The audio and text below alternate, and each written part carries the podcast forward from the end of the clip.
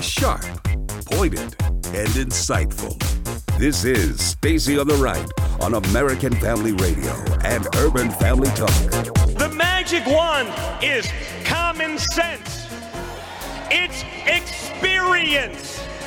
If you're going to be in charge of the world's most powerful nation and economy, how about have done a little something before becoming the leader of the free world? I don't know. Doesn't seem that novel. How about if you're going to create jobs, wouldn't it help if you actually have created jobs in the past? I hear brilliant guys like Joe Biden. The government has failed you. Government has failed you. I go, wait a second. Joe, I actually agree with you. Government has failed them. The problem is, Joe, you've been in government for almost 50 years. If government failed you, maybe you're the problem. And now, Stacey Washington. Hey there. Welcome to the program. Thank you for sticking around. We have so much information for you. I have to run down all of the different stuff. We have so much. Republican county executive is ready to sue over a New York bill allowing undocumented, illegal aliens to get driver's licenses. They want to make New York the 12th state in which this can be perfectly fine. President Trump and Chairman Xi will meet during the G20 summit in Osaka, Japan. I have some details about that. I also have the info about this announcement from Apple that they're reducing their Chinese production by 30%. Yeah, 30%. They're reducing their Chinese production. Now, this is huge because really they could do whatever they want. So they have been doing whatever they want, and now they're going to do something different, and the tariffs are part of the reason why. And I can't stress enough, the tariffs. So let's say the tariffs are over by December. Let's just say, we don't know what's going to happen, but let's say December of 2019, all the tariffs against China are over. But what has been demonstrated is that, you're rolling the dice. Let's say President Trump is reelected. Then that means China could act up again. The president could reinstitute tariffs. So the way to insulate yourself from that is to take your business out of China, right? Or to reduce it, to begin to move it. So smart. Now, I've heard all this talk about Apple ending the iPhone. I don't understand why Apple would end the iPhone in production, just completely cut it out. Is there something they're going to replace it with? Is there another phone that has achieved utter dominance that is better than the iPhone? I'm saying this as an iPhone user who I'm pretty dissatisfied with the current one that I have. It's their own fault. They wouldn't have to end the iPhone if they would just put the earphone jack back anyway. I don't want to go to Samsung because I have all these other Apple products. So what's going on with them? Like, what is wrong with people when they make something and everybody buys it? Then all of a sudden they're like, I'm not making it anymore. It's just idiotic. Okay. And then also let me run down these other things because I'm just like, I got so much here. So in 24 hours, President Trump raised $24.5 million, basically almost more than all of the other 22 contenders combined have raised in their launches. The highest one, the most amount raised in 24 hours is held by, I think, Bernie Sanders at 6 point something million. So the president had, now, obviously, it's consolidated. What other people are saying is, well, if you add all the Democratic contenders together, then it's similar in numbers. Yeah. But does that mean every single Democratic contender is going to pile all their money into the campaign of the eventual nominee? I don't know about that. I don't think that's how that works, but it could be. I mean, anything's possible. So the Orlando Sentinel actually announced in an editorial that they are not going to endorse President Trump. Guess what? He beat them and their announcement last time by winning the state of Florida in spite of them not endorsing him. So they can keep their endorsement. Who cares? The other thing that I thought was really, really interesting, some kid got booted from class for saying that there are two genders. Some poor kid was in class and the entire discussion was caught on camera. And the teacher said, "Get out." And the student said, why? He said, you aren't being inclusive. I know what the authority thinks and point of view. It's very clear that we make no discrimination on the grounds. I'm sorry that you choose to make an issue about a point that is contrary to policy. The student said, I think it's silly to have anything other than two genders. It's not scientific whatsoever. I stated something that I believe in and you kicked me out of class. I wasn't making a discrimination. I was simply saying there are two genders, male and female. Anything else is a personal identification. The teacher then fired back by telling the student to keep that opinion to your own house and not in the school. I am stating what is national school authority policy. Now, where is this guy from? It sounds like he's a communist from Red China. This is an inclusive school. I'm more than one gender in this country. That is my opinion. And if that is an opinion that is acceptable to the school, I'm afraid that yours, which you are saying there's no such thing as anyone other than male and female, is not inclusive. You're choosing to make an issue about this. You're making bad choices. The student then asked if he can go to the research area to resume his classwork, and he's told, no, you stay in the classroom. And he says, thanks for wasting my time. And then, right before the end of the video, the teacher stops in his tracks, turns around, and tells the student, I'm not allowed to tell you how much of my time you've wasted. Wow. So are we wondering whether this guy's going to get fired? Are we wondering whether this guy is going to be around to keep indoctrinating kids? He's an old guy. You know, sitting up there looking like a communist, yelling at somebody's kid. He'd have me to deal with if he did that to my kid. He's worried about having somebody in the classroom. We would be there together, me and the teacher. And y'all know they would have to come get me. Somebody would have to come get me from up out of that classroom, because I would just be like, I'm staying here, and the only thing I'm talking about is two genders, and I'm not leaving. I'm in this room. We're having this conversation, and the students are going to be here and watch it too. Unbelievable. Unbelievable that people's taxpayer dollars are going to fund this kind of garbage. And speaking of garbage, so let me quickly run down these. Monroe County Executive Cheryl Dinolfo, a Republican, is prepared to take New York State to court over the Green Light Bill, which Andrew Cuomo just signed into law this week, which allows illegal aliens to get driver's licenses. Now, remember, in California, Californians were told that if they allowed illegal aliens to get driver's licenses, it would stop all of these accidents that these illegal aliens were having, driving without licenses.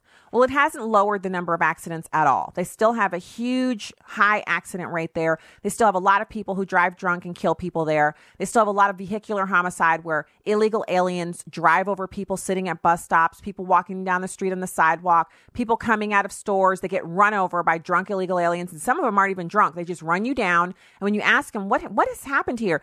Illegal aliens often say, people die. That's what they say. Everyone is going to die. And so that person just died, and people die. These are people from other countries who come here to America, and they have no concept of the value of human life. And when they kill someone, they just make an, and they know they can't be touched. They know that because they know they're here illegally. So they know they're going to be deported if they serve any jail time at all. And if they're in a sanctuary state like California, they won't be deported, and they probably won't even be prosecuted. So she's saying, here's her quote, Dinolfo. She says, this new policy, in addition to putting state law at odds with federal law, endangers public safety and rewards those who have not followed the rule of law in the first place. And she will not allow licenses to be issued to illegal immigrants here without a fight. She says she's going to fight it. Now, the clerk who will be responsible for issuing these, a Democratic county clerk in Erie County, his last name is Bellow. Clerk Bellow has said he's not going to do it either, and he's a Democrat. He said, I ain't issuing any driver's license. He says, the governor may remove me from my position, but until he does so, I ain't issuing any licenses to people who are here illegally. Okay? So that's what's going on there. Then you've got President Trump. He's going to meet with Chairman Xi. And what the one thing that I want you to take away from this story is that we don't know what the president's going to say to Chairman Xi. We don't know if he's going to threaten him with even further, tariffs or what have you. But he has in the past threatened that the tariffs that are currently in place are not the end of it, that there could be more. He has also threatened more consequential actions as it relates to non-tariff barriers, IP protection, forced technology transfers, as a result of China reneging on the previous agreement. So Beijing is under threat from President Trump. Now, what does all this mean? Well, it's possible that President Trump could end up, it's possible that he could end up really holding this over his head, and that the Chinese could just, grit and bear it because they're concerned that President Trump might not be reelected. So they could basically take a wait and see attitude and just continue to bear up under the current tariff regime. Kind of thinking, you know what, he's going into the election period. He's not going to level any more tariffs. He's really just wanting to win his next election. And we don't think he's going to win anyway. Well, I think that's probably what they're going to do. But it's possible that they will just say they're not going to have any more negotiations beyond this G20 pull aside, because they normally, their traditional and cultural position is normally that they don't meet and negotiate while they're being threatened. So there's a lot more involved here. But suffice it to say, the election, it doesn't necessarily help the president's bargaining position. But in Trump's case, I don't think it hurts it either. It just depends on how he approaches it and what their exchange is. I don't know what their exchange is going to be. So before we get to this audio of McConnell making this statement about slavery, so one of the reporters asked Mitch McConnell if Trump or Congress should apologize for slavery, which I believe Bill Clinton did.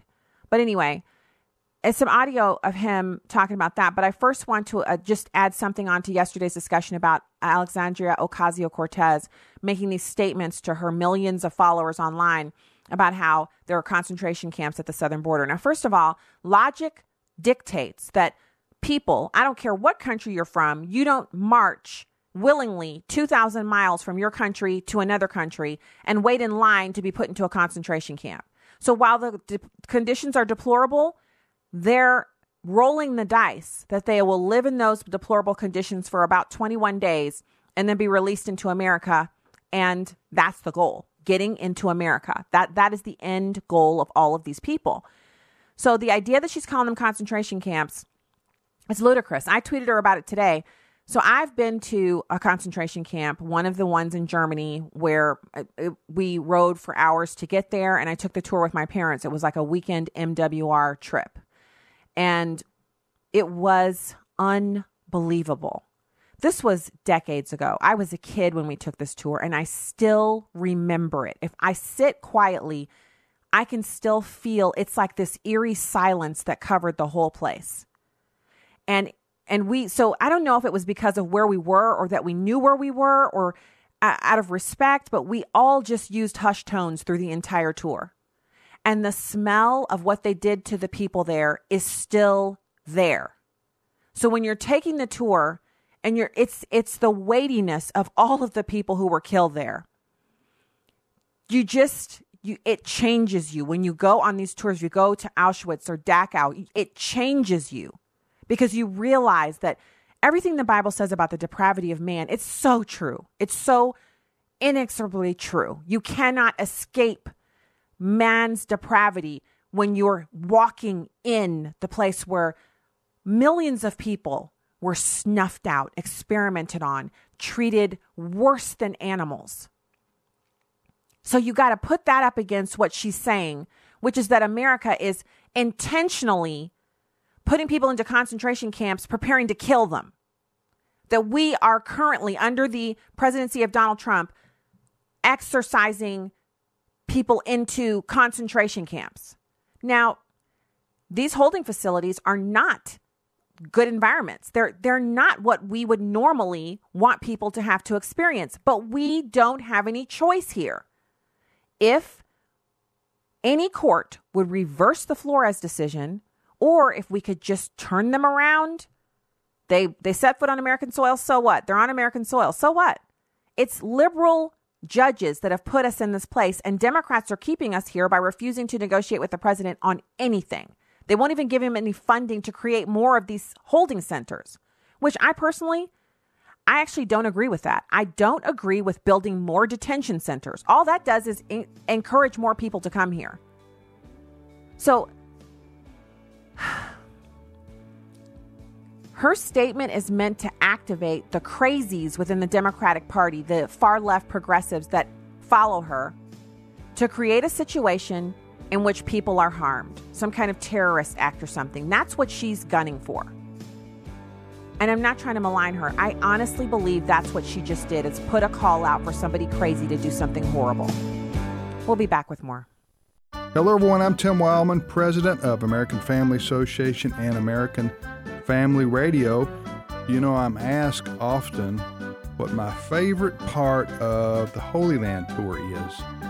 And that's like choosing between your children, right? That's very hard to pick just one place to see or to visit that's the most special. But to me, it's the boat ride on the Sea of Galilee, I guess, is number one.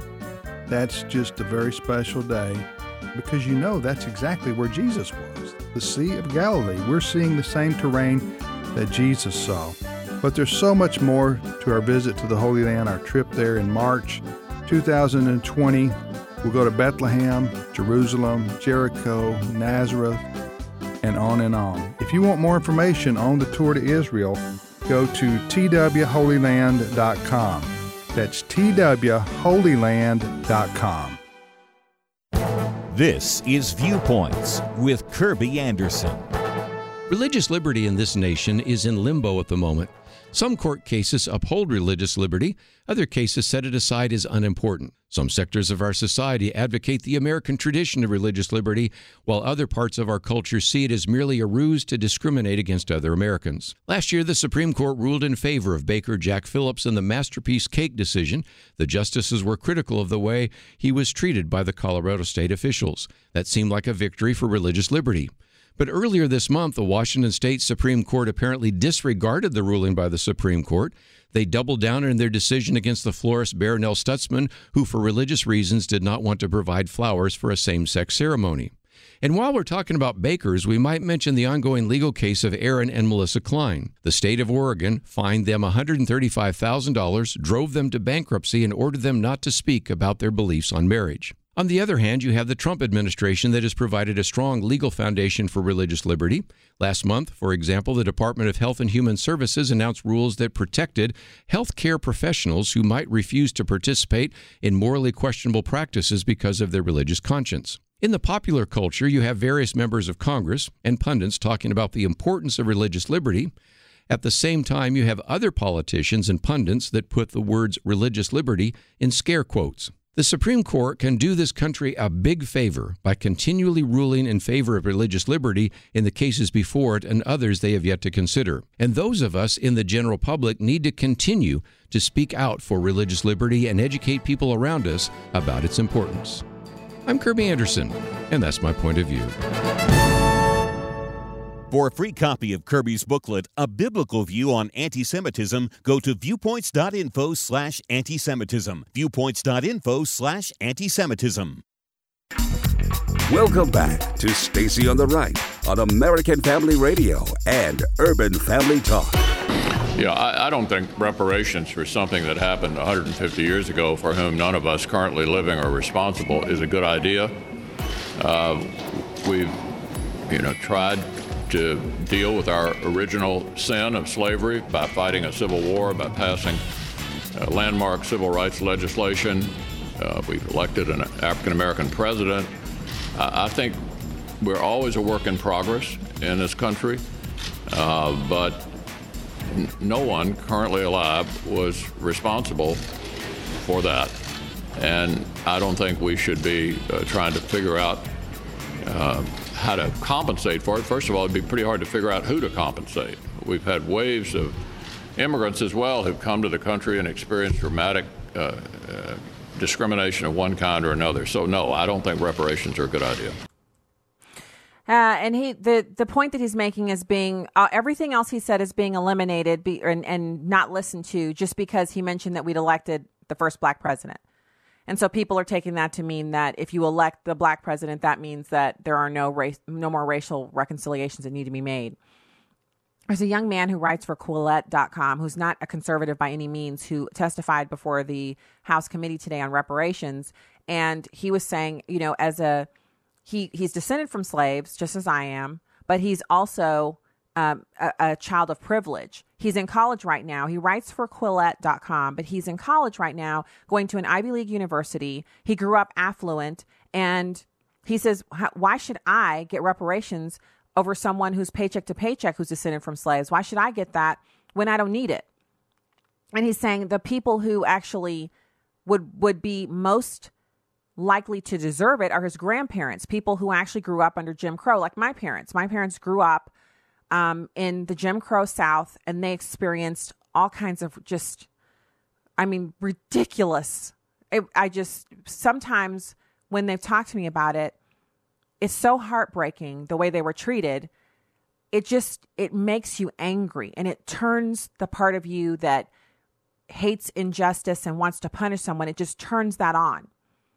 And that is why I don't believe we should have reparations, because if I feel that way 10 years ago, 20 years ago, today, whenever my parents would talk about that, and I asked them about it, it's never been where they've poured it into me and tried to make me feel terrible. It's been that they've mentioned something, and then I say, well, wait a minute, weren't you like, wasn't Jim Crow in effect when you were a kid?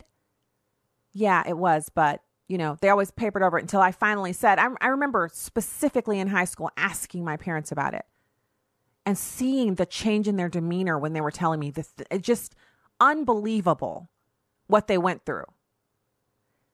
So what good does it do for us to have this conversation right now? What good does it do to go over these old wounds and rake them up, to take all of these hurts and things from the past that people have gotten over and to rake them up and dig them out and just, you know, start poking and prodding and making people relive that stuff and then pouring it into the rest of us who didn't live it, but we feel the injustice of it? And then what about the other groups of people in this country, like the Irish, for instance, who were also enslaved, also experienced really horrible circumstances and hardships? And there are others. There are other groups of Americans who have experienced awful things. Is that who we are? I love how Barack Obama he would just trot his little old self out. That's not who we are. And everybody would be like slow clapping, and he's just so amazing. Well, how about this?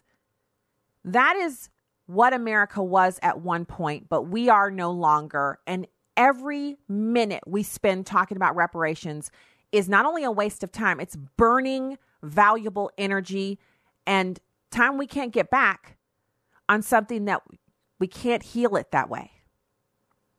The only way to heal is to keep walking forward, not looking back. And so it's such an unpopular position to hold.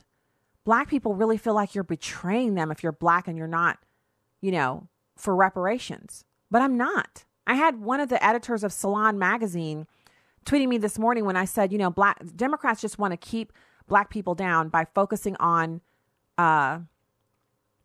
reparations and race and the fact that we were once slaves. That's just all they want to do to us. Just keep us, if they could just keep us there. And she said that the reparations are not all about, it's not only about slavery. Oh, I lit her up. She tried to come up into my timeline and tell me something. And I can't tell if she's Black or whatever she is. I can't tell. And I don't care. I don't care what, she can't tell me anything about slavery or my history in that area. Our family, both sides of my family and on my husband's side, we've all traced our lineage back. So I know the name of my first ancestor who was on this soil, sold into slavery like a piece of furniture. I know his name and the year and date that it happened. And I know that his grandson was the one who was a slave and was emancipated and walked as a free man before he died. I know all of that history. So I don't need some Democrat with a chip on their shoulder thinking they know something about me, telling me that I need reparations. I don't need a handout from the federal government. I'm not a victim. In fact, I would dare say that God has made us victorious because that is the background that I come from on one side. The other side was free Blacks, immigrated to this country just like anybody else and was running around doing whatever they were doing up in Chicago. And then, you know, the rest is the story. So I don't need anyone. I don't care what color they are, what kind of tan they've got. I don't care what their political bent is. I don't need anybody telling me who I am or what kind of victim I am or that I need something from the government. I need the same stuff from the government that everybody else needs. I need the government to protect and defend the Constitution of this country. I need the government to honor my rights that are God-given and protected by our Constitution. I need the government to do the things that are remanded to it in Article 2, Section 8.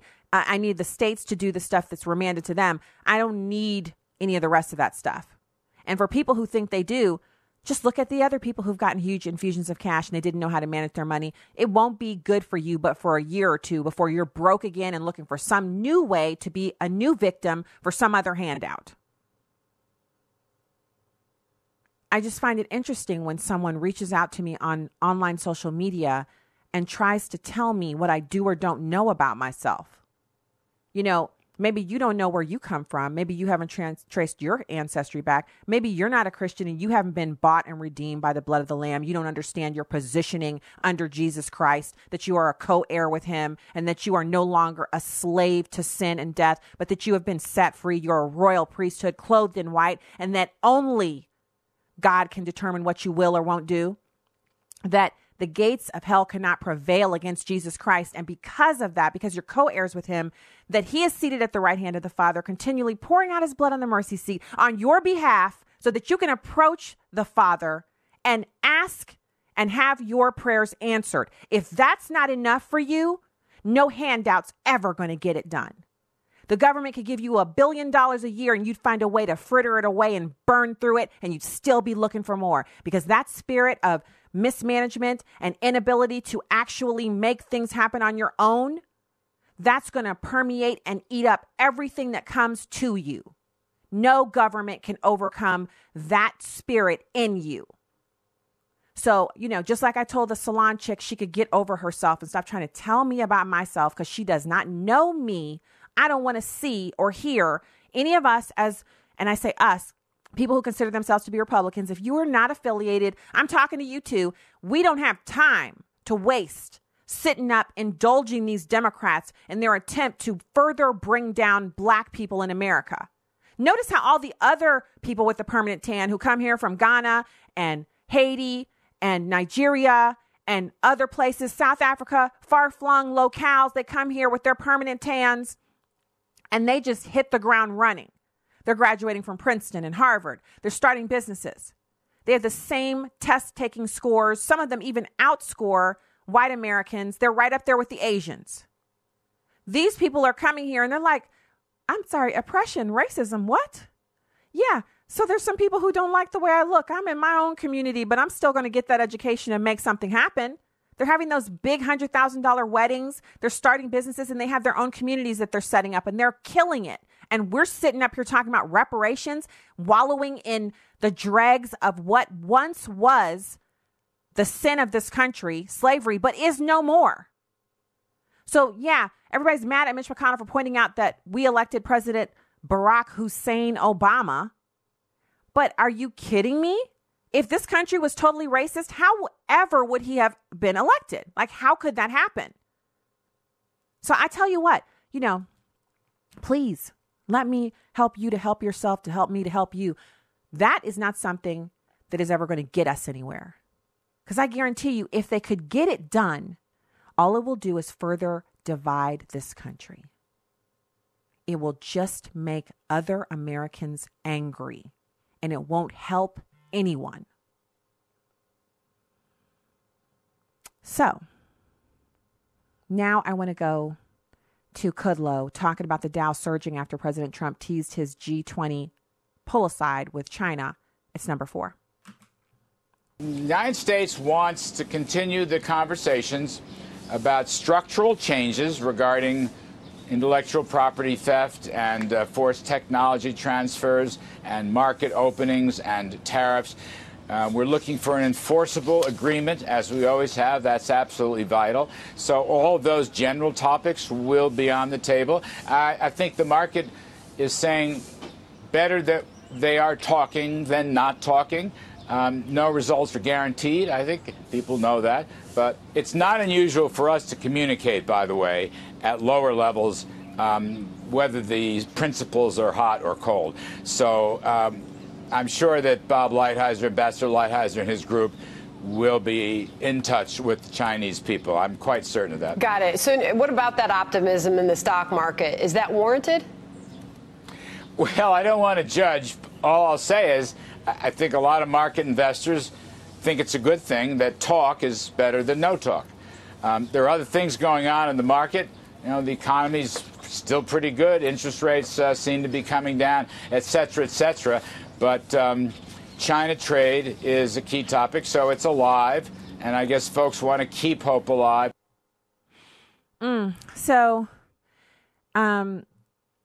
keeping hope alive is, I think, the very minimal that we're seeing happen here. It's look, if we could get China to behave in not as a bad actor, but as a good actor, if we could get them to just say, you know what, we've had all this time to steal your intellectual property and we've gotten a huge benefits out of it, but now it's a new day. And so we're going to do the deals we need to do because we want to keep the manufacturing here.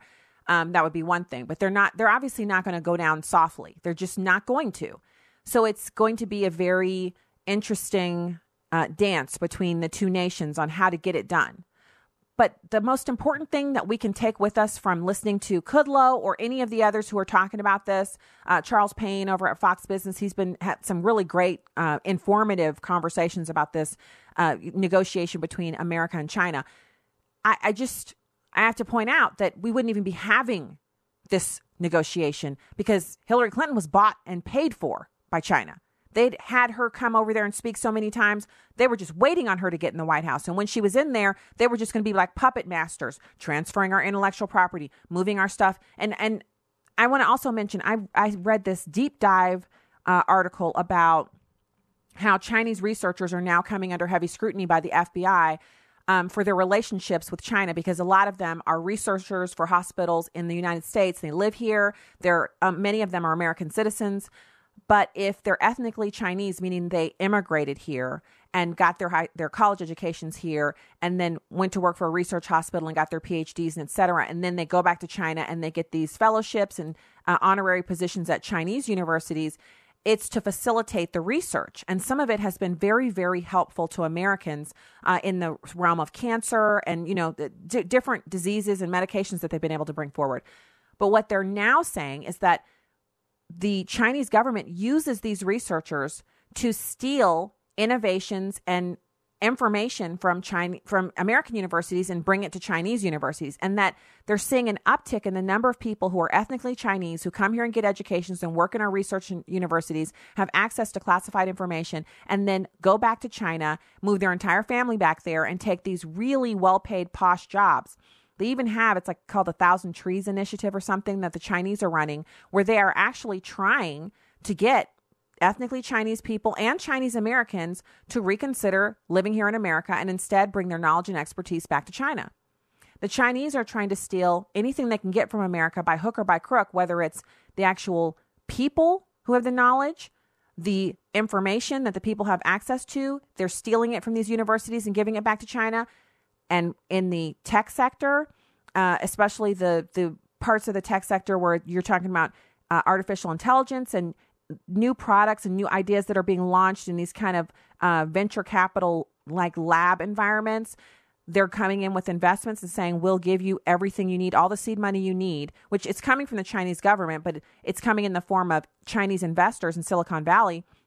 And they're saying, we'll give you whatever you need, but you have to give us unlimited access to the research and data as it's being created, and you have to allow us to have complete and utter access to it, meaning they can go in and copy and paste it and send it back to China if they want to, because they're the funding mechanism for it. That's the environment that we're in, and no one is more up to date on it than President Trump. And that is why you see him making these moves where he's on the cutting edge of this thing, trying to extract us from these horrible arrangements. And he can't do that if he's done in 18 months, because a Democrat president would just say, you know what, China, you just need to do whatever you need to do and make sure that we can still get our cheap labor over there. And that's fine with us. We'll go back to the way things were. None of the Democrats care anything about protecting American intellectual property. So it's fascinating. which, by the way, I didn't get to the details on the reduction in production targets for China by Apple and their subsidiaries. So we'll get to that as well. When we come back, you're going to hear Secretary Pompeo updating us on the U.S. response to Iran's aggression. Keep it here.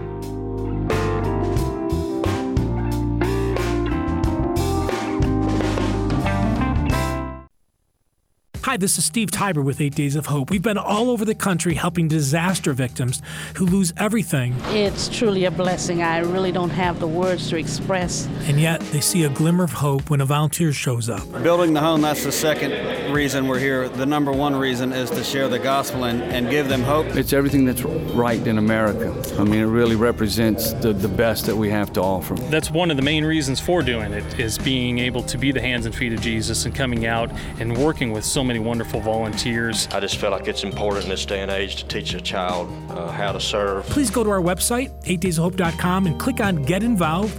Submit your email address, and the next time we go anywhere with a disaster, we'll invite you to come along as well. I love coming in the job room because you can see these pieces of paper, they aren't just a piece of paper. Right. It's a family that's hurting, and it's a gospel opportunity. You know, I just thank God, you know, for this moment. I mean, I'll be back in my home, and I know it's going to be awesome. Come love others with 8 Days of Hope. Hi, this is Jim Stanley, General Manager of American Family Radio, here to tell you that change is on the air. Excuse me, Jim. I believe the saying would be change is in the air. Well, that's true, too. We've got some big changes coming up, and you'll hear them on the air. Oh, right, boss. Go ahead. As I was saying, changes are coming, and you'll hear them on the air beginning Monday, June 24th, here on American Family Radio. So, do they affect me? I mean, are we cool here? I mean, we're cool, right? One goal is that we're hoping that believers will come to learn more about prayer and more about the vital place it's to have in the life of every single believer. Pastor Joseph Parker of the Hour of Intercession. Each and every one of us is called to live a life given to prayer. All of us are wise to make prayer a big part of our individual lives, and we're wise to make it a big part of our life in our families and in our homes. Listen weekday afternoons at 1 Central here on Urban Family Talk. This is Fox on Justice. A former reality show star is president of the United States, so it shouldn't be a surprise that another former reality show star would be studying for a law degree and advocating on behalf of ex-convicts hoping to restart their lives. These people want to work. Kim Kardashian West came to the White House last week to lend her support to a campaign to promote the hiring of former prisoners. She announced a rideshare program. Formerly incarcerated people will be gifted gift cards so that they can get rides to and from job interviews, to and from jobs, family members. Kardashian West said it's a good idea for society, too. The more opportunity we have and that they have and the support that we help give them, the safer everyone will be, and the recidivism rate will be continue to just get lower. With Fox on Justice, Hank Weinblum, Fox News. You can download episodes of Stacy on the Right from the podcast page on AFR.net or UrbanFamilyTalk.com.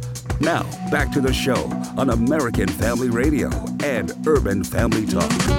The purpose of my visit was to come down here and make sure that the State Department and the Department of Defense were deeply coordinated across a whole broad range of issues. We certainly discussed the ongoing tension in the Gulf, but we talked about a much broader range of issues. If we're to deliver at the State Department on the President's diplomatic objectives, we have to be tightly woven with our military. And I appreciate General McKenzie, General Clark, and their team spending time with me and my team today to make sure we were doing just that. We had extensive conversations about tactical, operational, strategic levels of work between our two organizations to make sure that when we present options, alternatives, policy recommendations to President Trump, we're doing so in a way that is coherent and consistent and leads the President to a fuller understanding of the challenges and opportunities connected to decisions that he makes. We certainly, as I said, spoke about the challenges in Iran. We talked about the CENTCOM decision that Secretary Shanahan and the President approved to move 1,000 more Americans into theater to make sure that we're in the position to do the right thing, which is to continue to work to convince the Islamic of Iran that we are serious and to deter them from further aggression in the region.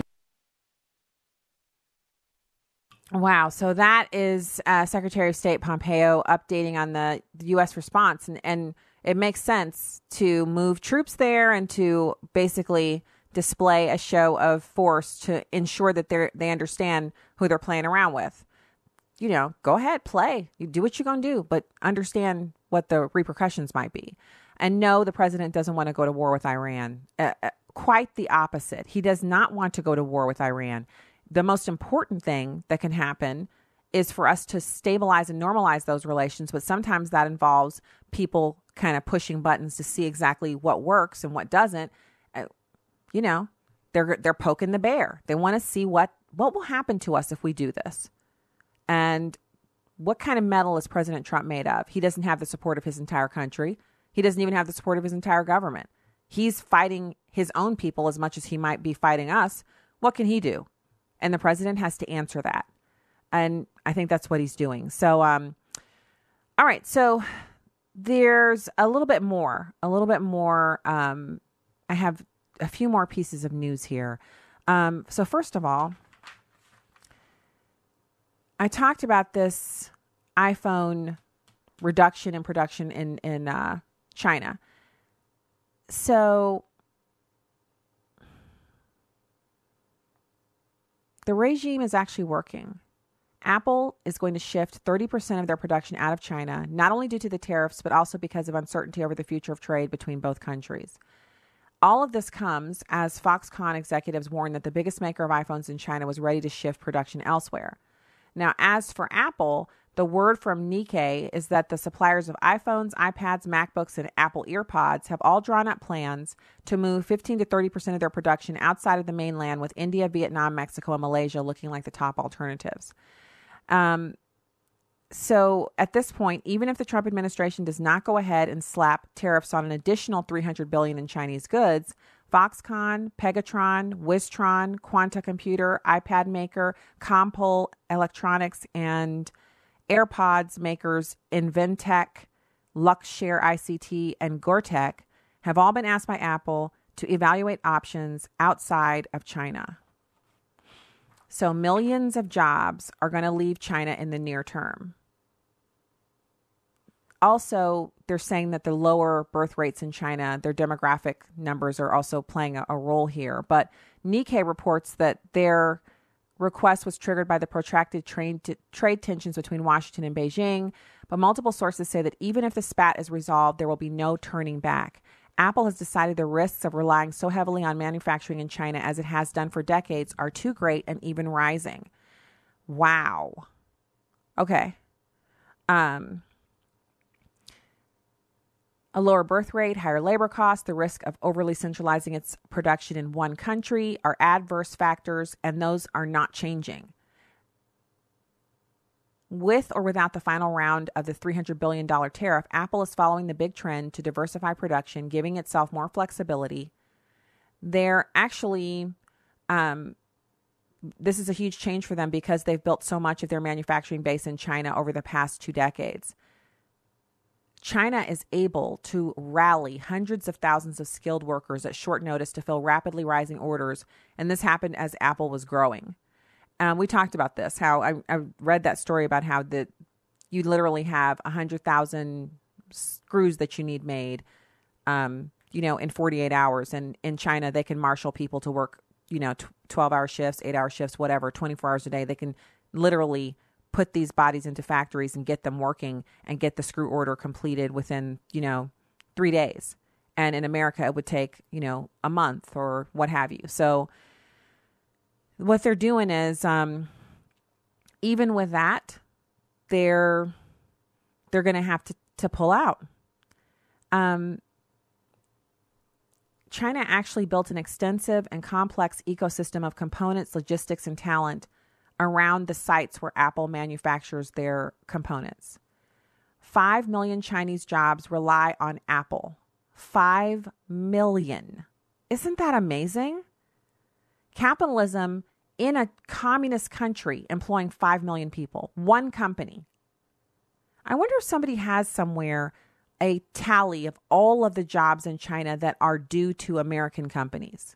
Like, how many of their people would absolutely not have a job if our company wasn't there. But if any of our companies weren't there. So inside that $5 million number are 1.8 million software and iOS app developers, according to a study available on the company's website. Apple itself employs 10,000 staff in China. So obviously replicating a network such as that elsewhere is going to take time. This isn't something that happens overnight. It's not like when we decide we're not going to shop at, Target anymore and we just immediately drive over to Walmart and start shopping there. This is going to take a long time to actually transition. But what's interesting about it is once the decision is made, as we all know with businesses, when we look at businesses and how they operate, once they've made a decision about something, everything within the company shifts to thinking about that new direction that they're taking. And I find it fascinating because you see it happen at small companies. You see it happen at huge companies. When companies announce they have a new vision, obviously the new vision is not something that they came up with the night before. It's been months in the making. But when the announcement hits, anyone who's an outsider who comes to interact with the company, maybe a supplier or a subcontractor who wants to get in on this new directional shift, when they come in, they find that every area, every department, they've all got their marching orders and they've made their plans and they've gone back and forth and argued and, kind of gotten the nitty-gritty details flushed out. And it's a plan not just for the next week or the next 30 days, but it's how they're going to get everything done this quarter, the next quarter, and the one after that, and contingency planning and some forward-looking kind of, maybe it's just a framework for the year after and the year after that. And everything they're doing is now moving towards that. Relationships and things that were in the other direction, those are shifted. Can you go in this new direction with us? And if you can't, well, then we have to find someone who can. Everything's now moving in that direction. So to have these suppliers for Apple products to be told by Apple, we need 15 to 30% of what we're doing in your area to move outside of China. These conversations are ongoing, these meetings are ongoing, and these people are going to make that happen because these businesses rely on their relationship with Apple. What other choice do they have? They want to keep the business. So it's so interesting to me that the Chinese, and maybe it's due to the communist nature of their thought patterns and the way that they deal with everyone, the way they view the world, that makes them unable to see that in business, yes, they do have room to negotiate, but they've been negotiating for a long time now. And now they're at a place where they literally are going to lose all of this business over stealing from us. But I guess this goes back to if you're a thief, if you're an intellectual property thief, or whatever the kind of thief you are, you're not going to be able to be wise and see the handwriting on the wall that you're about to lose everything that you thought. Basically, the pipeline for the theft that they so enjoy, the gravy train, it's about to be shut down. It's fascinating.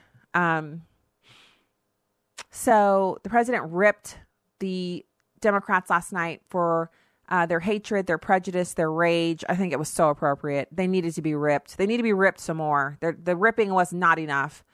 Biden actually told voters at his little mini rally, because let's face it. And I'm not being, I'm not exaggerating. Here in St. Louis, if we just announce we're having just any old kind of thing, we can get more than 90 people together. The last rally we did was with Jim Hoft of the Gateway Pundit, and it was about the wall. And I spoke for about 4 minutes, and there were other people. This is a whole list of people who spoke. And we had about 250 people there. On a Saturday, I think it was a Saturday, it might have been a Friday morning, in Clayton at a park. I'm telling you, for him to only be able to get 90 people together, I'm just like, how can you tell voters you think you can win Texas and Florida, and in Florida you can't get 90, you can't get 250 people together? He should have been able to at least muster up 1,000 people to come listen to him talk. I don't know if it's because they already know he's going to be the nominee, or they just don't. I don't know. So obviously the president's numbers are in, and the rally last night broke records.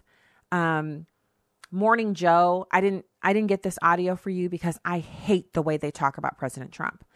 you can dislike somebody without losing all of your integrity, right? They were saying that horrible things, comparing him to Elvis at the end of his life, saying that he was drunk on vodka, Quaaludes, just the worst kind of stuff. Even Mika Brzezinski, who can be pretty foul herself, was trying to rein them in, but it just wasn't working. They were on a roll and they were just awful. So MSNBC's Chris Matthews, he had a little moment on air where he was upset because they were interviewing an Ohio voter, and the voter is a business owner, and he said, Trump is showing results. I run a small business. My numbers are growing, and I want to see him do more. So there are just a ton of different things that are going on, a lot of news. And I feel like one of the biggest stories that maybe I haven't talked about it enough is this whole push to get illegal immigrants' driver's licenses, because driver's licenses are the primary means by which people identify themselves at the polls. And so poll workers are not aware that a driver's license from an illegal alien, like if you have an address and you have a driver's license and some Democrat group like the Acorn offshoots that still exist has registered you to vote, these people are voting. They had, I think, 175,000 of them vote in Florida, or not Florida, I think it was Texas. In any case, we found many instances of people voting illegally, being in the country illegally, having driver's license and voting. And so this is the plan. Why do you think they want this unfettered immigration? So, look, the idea is you ignore what voters want, which is what they're doing in New York right now with that story we talked about earlier, and you just push this through. You let the illegal aliens have driver's licenses. And then later when they're voting, who can say what? Who can do what? So that's what we're seeing. I hope it becomes a political liability for them, but there's really no way to tell, because if logic was still in play here, Democrats would already be seeing really negative consequences from having these positions anyway. But they're not. Not only are they not having negative consequences, it's almost as if there's a cone of silence around all the bad stuff they're doing all over the country, and that people are just ignoring it and they're getting away with it. It brings us to, I had a friend send me something about the delusion, which is, this is biblical, where people become deluded by basically giving themselves over to, you give yourself over to sin and depravity, and you refuse to heed the warnings and anything like that. And then the Lord gives you over to that kind of basic delusion where you literally, you can't see the truth. And so what happens after that is, as you become more and more deceived, you're unable to decipher between lies and the truth. And we see a lot of that going on the left right now, where people are just, they only want to talk about racism, illegal immigration, and reparations, and they don't care about the truth of what's happening in this country. All right. That's the show for today. Have a nice evening. Enjoy. And I'll be back with you tomorrow, and you'll have more Stacy on the Right. God bless.